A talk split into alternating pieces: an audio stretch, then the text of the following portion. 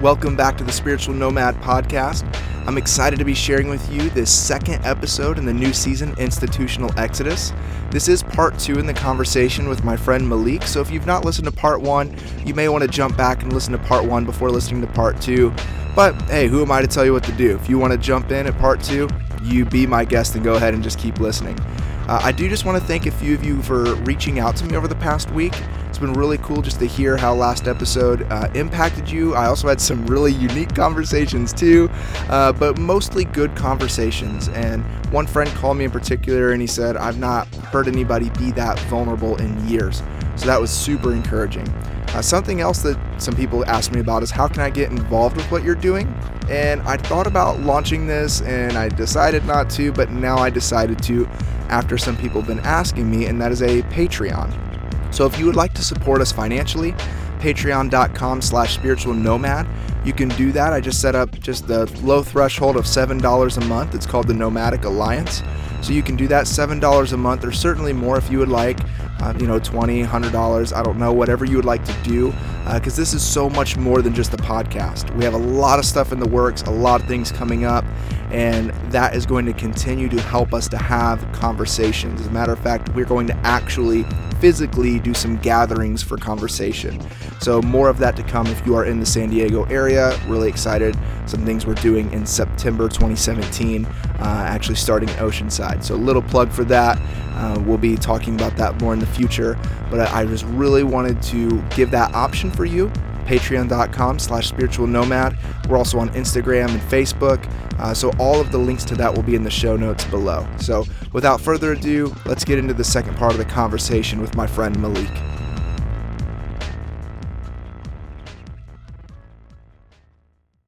It's great. What was what was I saying before? I forgot where I was at. Uh, about elements that influenced your uh, oh, okay. institutional exodus. Yeah, yeah, yeah, yeah. So what happened was I started seeing I what I, what I didn't want to happen is to for me to sacrifice my relationship for my job, right? Yeah. Relationships with people. So what happened was there was just a lot of conflict of interest. Like how do I? So here I am thinking about stepping down from the church, um, and so I want to go to like a spiritual father to ask for advice, but he's also my boss, mm. who I'm about to quit in front of. Similar, um, dude. My my dad was my pastor and boss too. So so it, it, it, exactly. And so what happens is, without going into detail, there's a lot of things that happen in, in in that whole exodus of a lot of us actually at the same time. Is that what happens is you don't really know who to trust, and you want to separate the two. You want to go, all right, hey, what do I do about this? But you also know, can you really trust the answer because you're actually my boss and you don't want me to leave. So why would I ask you? So that happened, and then other relational things are like a lot of things where put, putting strain on actual friendship, you know, um, putting work and reputation before relationship, where I just got really, really scared and I didn't, I didn't want to lose my family, you know? Yeah. And so that was a part of me It was like, I just need to remove myself from this environment so that I can maybe save a relationship because I know how churches end. I know. I've been a part of churches that blew up. No one ever talks to each other ever again, and it's dead. You yeah. know? Yeah. Um, and I, didn't, and I didn't want that to happen. And then at the same time, I'm grieving my parents, loss of my parents, and I'm kind of like explode in, internally imploding. You know, um, not able to function healthily as a someone who is um, supposed to be an quote example.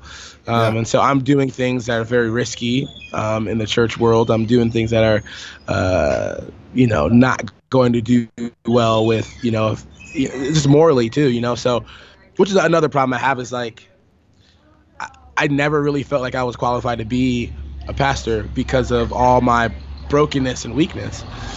You know, because what is what is what, what where is it in the Bible that talks about the qualifications? It's like you must be above reproach and yeah, blah blah blah. Timothy and okay, uh, then I'm not supposed to be a pastor. Yeah. By that, ex- so explain that to me, Luke, because I feel like everyone I try to tell that to, like they go, "Oh, you ever gonna be a pastor again?" I'm like, not until I'm qualified to be. Like, what do you mean? Well, look at the scripture. I'm not. I don't have self control. I don't. I, I'm not above reproach. Um, I'm not of one of one. I'm not a man of one wife. I don't have any wives. So there's all these things where I go, I'm not qualified to do this thing. So help me out. Is there a context of that scripture that I that I'm overlooking? I, I, mean, kind of, yeah. And, and okay. Here's the thing: I would take, and this is where I would make a broad stroke. So I think Paul definitely wrote good stuff. It's you know helpful for building us and everything of that nature. But you're absolutely qualified. You've never been disqualified, and you've never stopped doing it. That's the thing.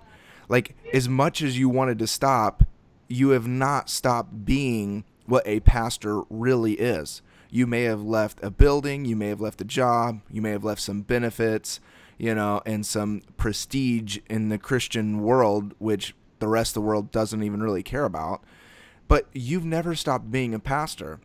You've I haven't had, I haven't, I haven't had any conversions though, Luke. I haven't but had that's any. That's the thing. Technically, neither did Jesus.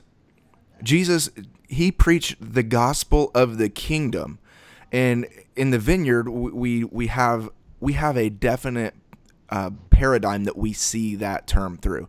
But really, this kingdom of God that he preached about, because we talk about, I remember, matter of fact, me, you, my friend Aaron, that's down here in La mm-hmm. Mesa, I and our friend Cody. Aaron's awesome, dude. Public Square Coffee is doing killer too. That's mm-hmm. another topic. But we all were sitting around at a vineyard conference two years ago, and my friend Cody, that's here in Oceanside, said, Luke, what is the gospel?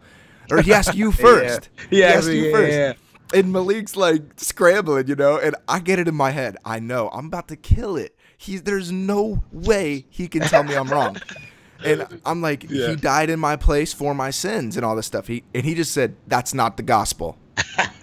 and I was like, damn. Well that's great. I would say that was the spark of everything that I have built, every brick that I had put in place being slowly but surely brought back down. That was mm. probably the beginning of it all. Was that conversation that night.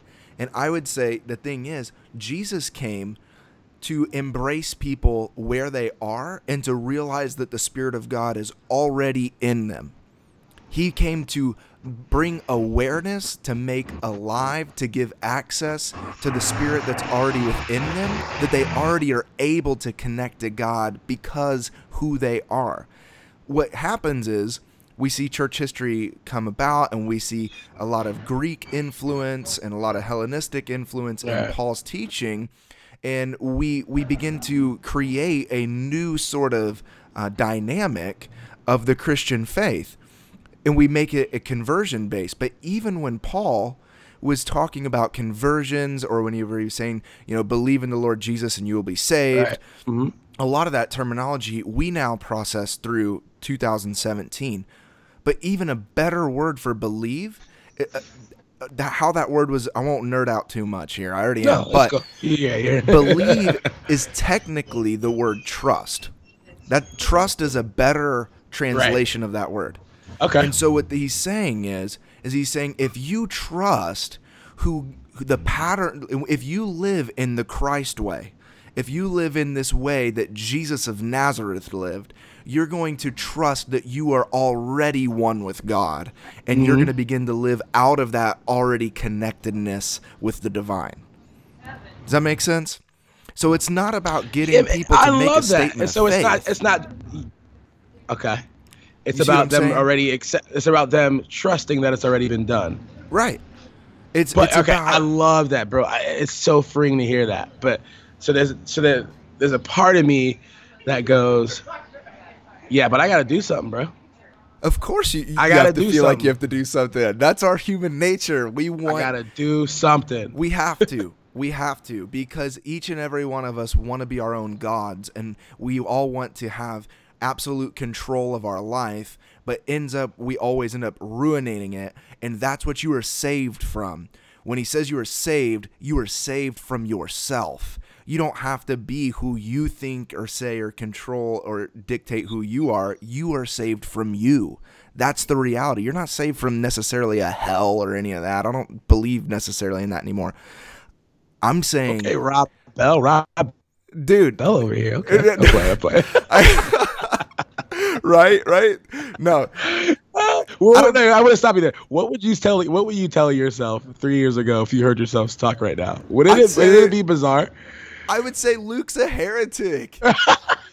Luke's a heretic, and he's he's he's absolutely freaking lost his way. No, I'm Oh, playing. God. Here's the No. thing. Hell, fine. That's another conversation. I don't believe in a conscious torment for eternity. Whatever. I think that's ridiculous. However, uh, I don't know exactly where I I'm at with all that. That's a fun another conversation for another season. But I think, as far as what the institution is, I think the Vineyard does have it right that the kingdom of God is central. But I think the definition of that has been reduced a little bit. And I love this dude, Richard Rohr. He says, another way of saying the kingdom of God is saying ultimate reality. Like, what is ultimate reality? Mm. And ultimate reality is living in accordance with God as Jesus Jesus prays for his for his people. He says, "God, as I am one with you, make them one with you." And he is inviting them into the good news of the kingdom. The kingdom is the reality of being one with God. That's what it is. Uh, man, that is that that is so freeing, and I think the reason why that is so hard to to really sit in and apply it is because of that conditioning that we, that I feel like I've gotten of like I need I need that black and white. Yeah. I need you to I need you to tell me I said the prayer, I'm in or out, right? Like I like there is so much fear because it's very I guess like this, to have a lot of trust to really be able to just to go on a day-to-day basis like yeah, I trust and believe that God's already done it and boom, right? Without feeling like but now I need to go and love my neighbor because if I don't, you know, or I need to go and lay this sin down because if I don't, and so so for example, when I was nine years old, I came to Jesus by running. I watched this Left Behind movie. Are you Easter. serious, dude? Dude, I'm dead serious, bro. I was a Dude, oh badass kid. Like, I was a bad kid. Let me tell you. I, I got I got I got kicked out of elementary school in New York. Okay, and um, when I got like right before I got kicked out of school, type thing, uh, it was Easter.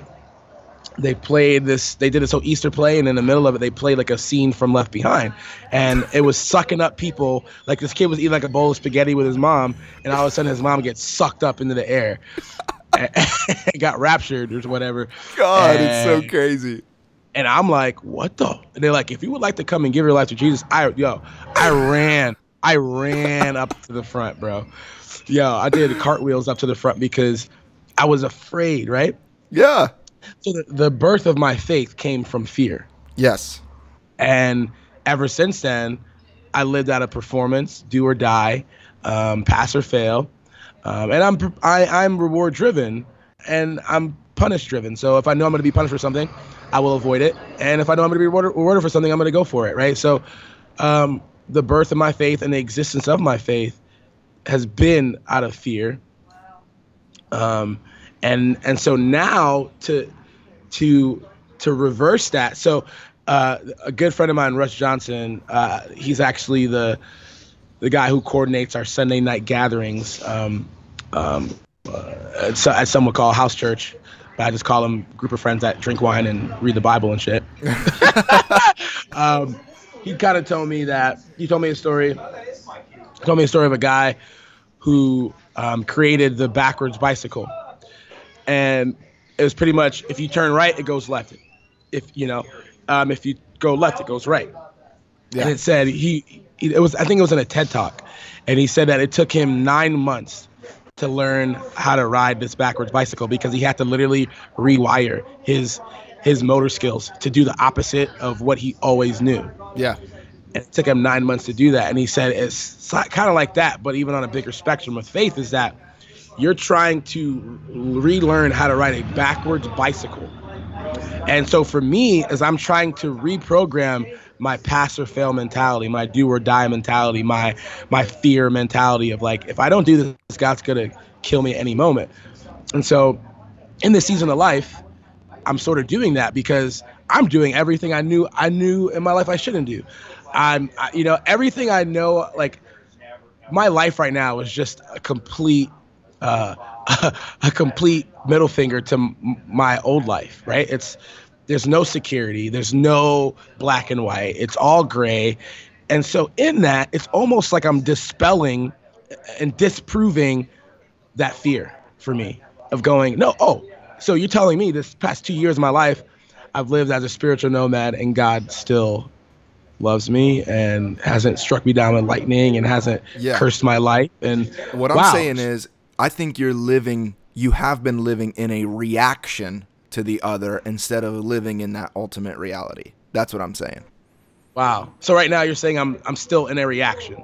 I think you're you're on the tapering end of a reaction state. That's what I'd say. Not that I'm like a, a you know a psychiatrist to you know issue that stuff out. Yeah, I can't. Listen, I can't even hear a worship song without wanting to take it off. I mean, I'm still very much so. Uh, I'm still very much so like jaded and cynical and reactionary, hands down reactionary. I mean, no, I, I think you're completely right. Yeah. And what I would say is, and this is what I always usually tell people, either it, no matter really what stage they're in. And you asked about Paul and his letters, and I don't want to devalue the Bible, but I, I, I do want to point out a few things about it. Uh, that we didn't get this canon until 330 years after Jesus, you know, apparent dis- uh, ascension. Not only that, we didn't get the first gospel until, until 10 years after Jesus had left the earth. It was verbal narrative.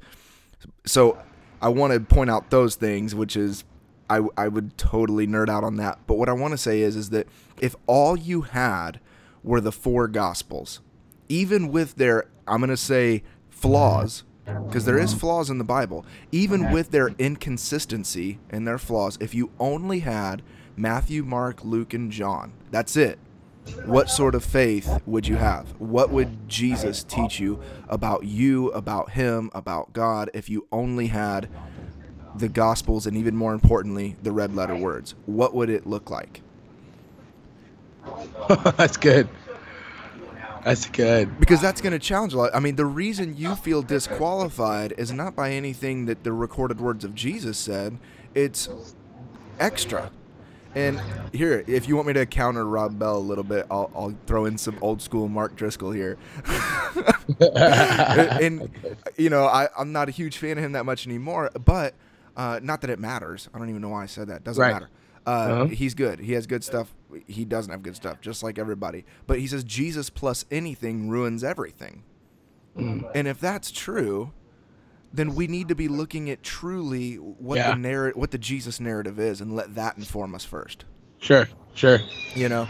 So Yeah. my question is then for you is even more so going forward about the idea of this amazing um, some people wouldn't think it's amazing more so shocking reality of literally people leaving the church in droves i mean and people would say me and you aren't helping that uh, i just want to i just want to throw out i think it was so funny you posted a status on facebook and like you cussed or something. I don't remember what you said.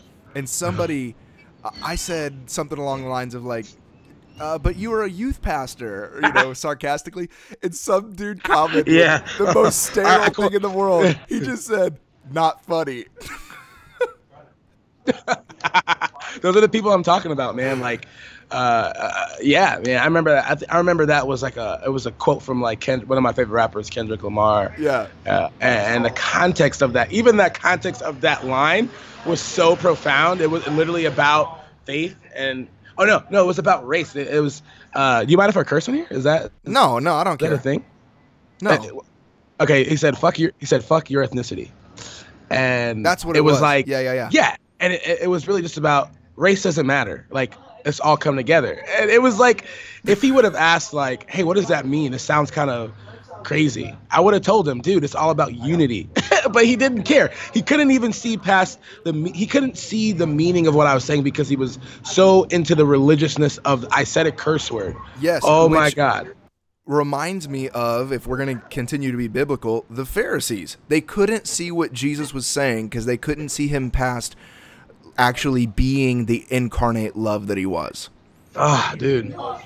I mean that's that's the reality. And so how do we and it's by us you being that that person on social media that's continued to you know be honest and open and genuine that's going to continue to change that. But how do you see the the future playing out and panning out? Do you see people beginning to embrace that and beginning to work together towards this church, whatever that might be defined? Or do you see the chasm continuing to widen and get more broad between us and them? I, I would say I, I I'm gonna say three things. I'd say one. I'll start off with this before I even give my two cents on how. I'll say one that I don't. I'll say I'm I'm in high I'm in high doubt that the church can be influential the way it was anymore in society. I just feel like uh, no one care. No one cares about like none of my friends are checking for church, right? At all. None of my non-Christian friends are really checking to to come on a Sunday morning. To it's just it's boring. It's irrelevant. It's oh, it's like been there, done that. We're in a post-Christian. All my friends are post-Christian. Like, oh, we're still. It's it's literally like it's it's literally like if I'm asking my friends to to to use a cassette tape. Why would I do that? I wouldn't. I have my iPad, I have my iPod, I have my iPhone. What the heck? So I, I would say that before I give my answer, I'm in high doubt that that we can actually that have like influence. I know that sucks to say that on your podcast because that's what you're trying to do. No, it's not. I, this is what I'm talking about. Go ahead. Okay, so I, I I would say you need one to be a person who allows mystery, to be a person who's not afraid to say I don't know. Yeah. Is it is it possible to know and not know? Is it possible to go I am a Christian, I hey, I, I am a Christian, I love God, I have a faith, but I also could be wrong. Is it yeah. is it possible to hold your faith lightly in your hands? Why do we have to hold our faith with our hands crunched around what we're holding? Why right. can't we say, "Here's what I'm holding," and you know what?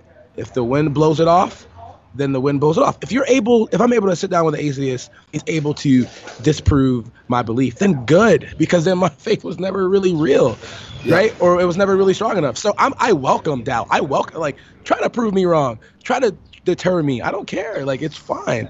So I would say be a person who welcomes uh, people who have doubts, right? Who, who have those fears and, and insecurities and blah, blah, whatever. Two, I would say, or three, whatever, whatever point I'm on, I would say create environments where people can have doubts and people can be free and people can have mystery. Why are we so scared to do that? Why we why do we have to create environments that are so solid and so you know four walls of here's our four pillars of faith and if you don't follow that you can't exist within us. Right. Why why can't we create environments that go hey here's what we believe and if you want to you want to hang at us and uh, but we don't care if you believe it or not and it's okay. I go to a sunday night group where i i bring up all these things. These are these are god fearing god loving people. They have families. They want their kids to grow up in the christian faith. They want right all those things. But they also they, they allow me to be my crazy unknown mysterious self every sunday. Like they'll say open up the bible. I don't open up the bible. You know i'll go get more wine and chill right? Like uh, and i but I, I'm, I'm allowed to hang out because i know that a part of me wants to believe these things wants to accept these things and i don't want to react anymore. I want to accept the reality and trust the reality that you're talking about. So they allow me to hold my faith lightly in my hand. They're not intimidated. They're not they're not scared of where I'm at. They if I think they have a deep down belief that if God is God, then then it's okay to be if Malik is where he's at. Because yeah. obviously God's big enough to handle that. So I think it comes with being a person that's confident enough to be a person that hangs around with people who have doubts and not try and convert and convert and change their mind. And then two, be a part of or create environments that allow people like me or people even you know way more gray than me to to exist. So I, I don't know. I don't know what that looks like though. and that's where I'm at. You know, I'm because I'm in the same place where you're at, and I'm all about trying to create that community. And you know, Right. whenever I church planting's about coming out and you know raising a flag and then getting to 50 100 150 300 you know it, it's about all of that stuff. And you know when people become products that's that's an issue as we talked about. And so a value that i have and maybe you can affirm this or not or critique it whatever but uh, dialogue over dogma is kind of a Ooh. huge thing for me as well as um, i think you said it and i think that's why i made note of it but it's about uh, progress over perfection Progress over perfection. Yeah, Uh, yeah. My friend Joey says faith without mystery is dogma. yep yeah Yeah. And Yeah, so, yeah. what does it look like to create a lot of those things? So, even with me with church planting, I've given up the idea of just the, the standard Ed Stetzer, Nelson Searcy, you know, have three Right. preview services, do a launch Sunday, and, you know, try to con people into volunteering Yeah. on their only day off of the week. You know, I, I, that does have value. People will argue me on it. That's that's fine, but there is an obvious shift away from that mentality. And, Right. You know, even here in San Diego, I mean, even whenever I was wanting to come here, a, a stat that I sold people on to support me. I mean, I, not really financially supporting me. I wish uh, that would change, but you know, Yeah. prayerfully supporting me is that like less than eight percent of people go to church in San Diego. So I'm like, we God. need to plant more churches.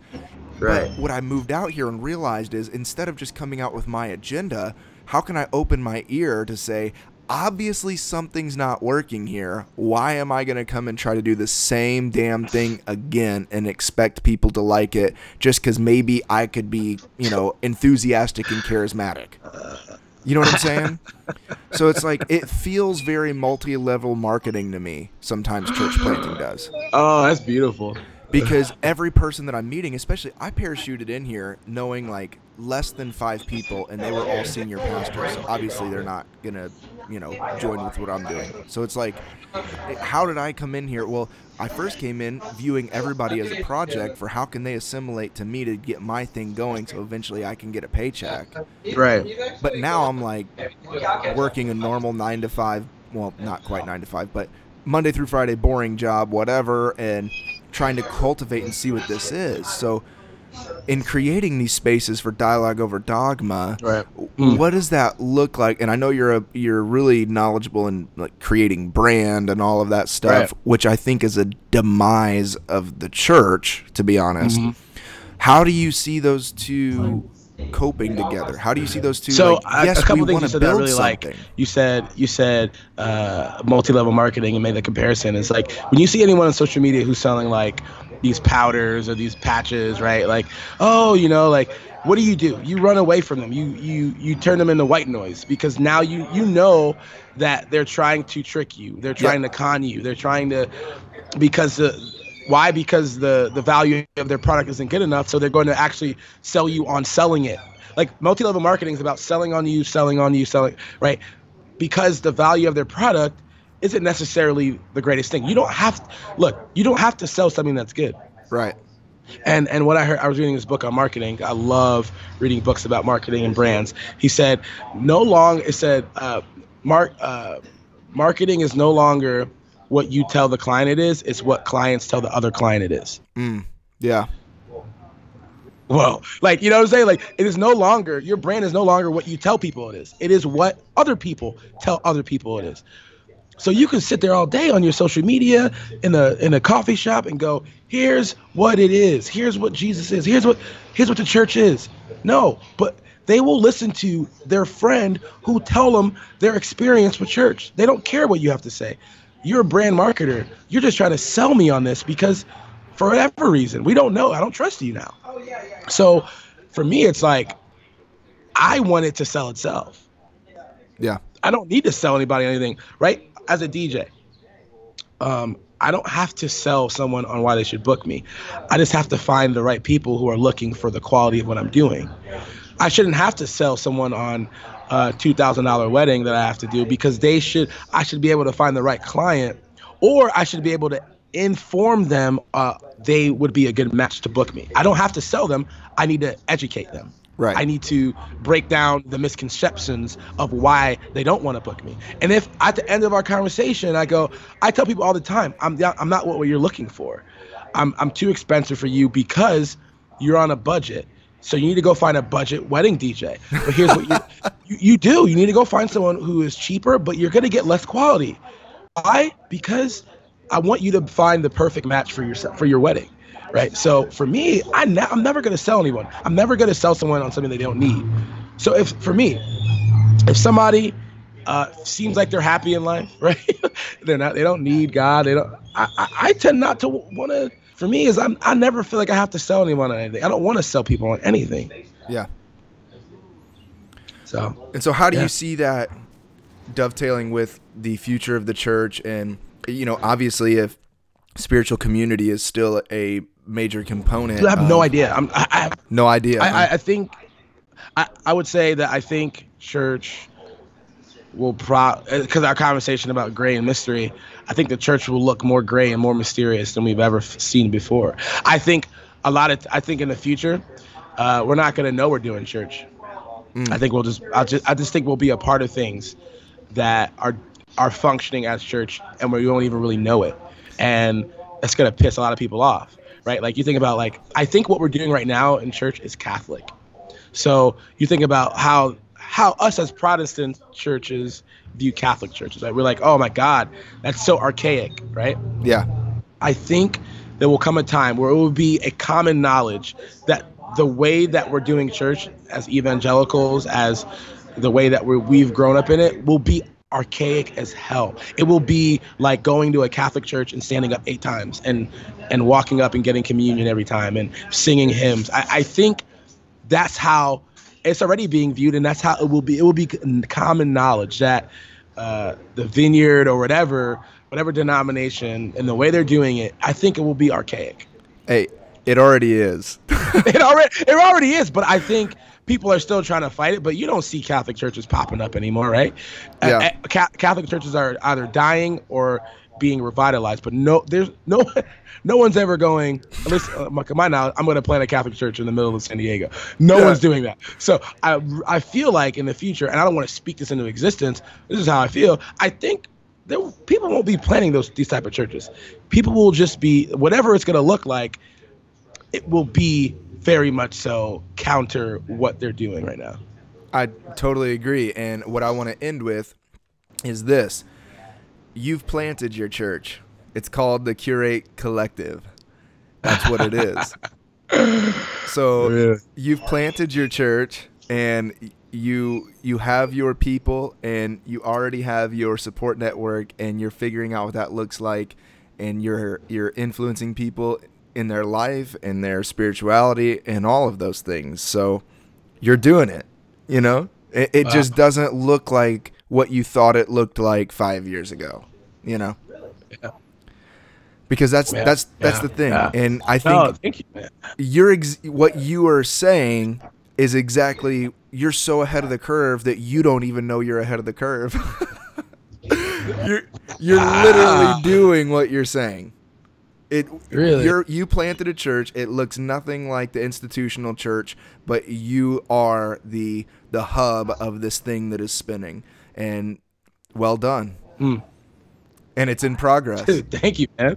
Uh, I, I would never see it that way, but uh, now that you said it, now you know maybe I will uh, because, yeah, I think going back to even the first thing we were talking about about influence is is that's what I wanted. I, I, I want to help people. I want people not to feel alone. I, I don't want people yeah. to feel isolated and afraid and and if that's what planning a church looks like maybe i did maybe that's it's the biggest plot twist ever that god's like gotcha you still did it you know i don't you know did. and, and you're doing it it's not done and it never will be but you you are and i think it's so funny that you said people are going to play at churches and it's going to look so different. They're not even going to know that they're doing it, and you're doing it. Plot twist, dude. Plot oh twist. You'll God. be thinking about that. All right. So last thing, real yeah. quick, I got to split out of here and uh, okay. get to my super boring job.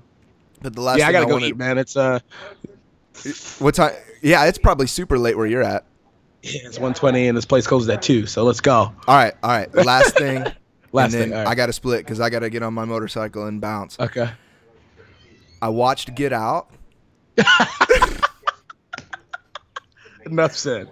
And- Podcast over. I you posted about it. You did a live Yeah. video, and I watched it. And I was like, I have to watch it. So maybe I shouldn't say this to the public eye or whatever, but we got a fire stick, you know, and Lindsay's all about it. She like jailbroke it and stuff. Yeah. So once a good version finally came on the fire stick, you know, whatever, people can roast me for for not paying for art or whatever. Doesn't matter. The point is I saw the movie. Yeah. and, and dude, one of the best movies I've ever seen in Right? my life. That's awesome, man. It was it was funny, it was witty, it, the the story was perfect, the plot was awesome, everything about that Yeah. Was straight fire. And I understand that I will never understand it like you understand it. I Sure, get that. sure, sure, sure, sure. However, for the best that I can understand it, dude, it was it was amazing. It was so good, so good. Mm-hmm. So I just want to know your two minute, one minute, maybe, uh, just snapshot of why people need to watch Get Out to help inform them about the reality of the state of where we're at. This is a way big conversation, Yeah. but uh, yeah, I- I'll give you a good soundbite. Um, uh, I think overall the movie is great. It, it, it gives you um, aspects, social, uh, a social commentary on race in today and race and really in America in general. It lets you know. Um, it- obviously, there's a lot of nuances to the jokes and some of those very, very obvious things about black and white people, right? But I think deeper, in a deeper sense, the reason why I loved it so much was it be- because the the word uh, white privilege has been a thing of the last two, three years that we've explored as a society, and I think that white privilege is one of the hardest things to wrap your head around because it, when you have it, you don't really know it, right? Yep. And, and so what I think they what what Jordan Peele wanted to do was show uh, pretty much that white people have colonized everything in the Western world. They've always colonized things. They've appropriated things, whether it's uh, a neighborhood in Brooklyn that used to be called this, but it's now called Williamsburg, or whether it's uh, uh, Miley Cyrus or Iggy Azalea or Taylor Swift or whatever, you know, Macklemore taking hip hop music and and kind of doing what they want with it and then throwing it away. But there's this thing that white people have like uh, systematic power privilege, right? Money privilege. Um, uh, you get stopped by a cop, you get the benefit of the doubt. Um, but there's something called black privilege, which you privilege by Charlemagne the God. And, and what black privilege is, right, is what what privilege is is like what is my upper hand in society. And so the movie is really just, I think, an allegory that uh, at the end of the day, white people want to take people, black people's privilege as well, which in the movie is entertainment and athleticism, right? And like that cool factor. Because if I do have any upper hand over you, Luke, in America, it's the fact that I'm cooler than you. you are, dude. Every time I see I- you I on can- social can make- media, I'm like, yeah. this guy is so much better and cooler than I will ever, ever be. And it's that, and, that's my privilege because I haven't had to do anything to get it, right? I'm born. I, I mean, I think black people can make white people feel very uncool very quickly. Um, I think you know you can't dance, you can't rap. You know, it's like there's a lot of things that you're lacking, and but I could say that about like my power privilege. I don't really have a lot of power privilege when it comes to society. I don't have a lot of money. I don't have old money, right? Not that you're connected directly to old money, but the majority of a lot of America, middle America is connected to old money, right? Or think about how many black CEOs can you name? You can't really name any black CEOs, right? So there's a lot of privilege that we all have. I think there's Spanish privilege, there's Asian privilege, right? There's a lot of things that we don't have to do anything to get. So the movie really explores. Uh, it kind of makes you check your own privilege. It kind of makes you think about um, white people and um, how uh, it, it it makes you check your privilege. Is really what I want to say. It makes Yeah. you think like, wow, I don't. I need to be more sensitive and, and maybe more self-aware of my own privilege. And I think it's a it's a really good social thriller. It, it, it in a funny way allows you to explore very very deep topics.